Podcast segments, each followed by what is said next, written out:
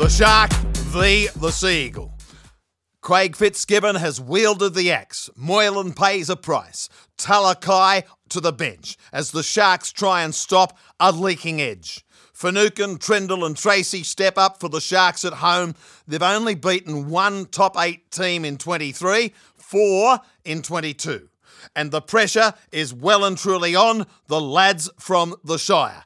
Flipping the coin, Matt Lodge straight into action. Great pickup for the Sea Eagles on a train and trial contract. Smart business. The crystal ball marched to the semis. The rabbi calling it early.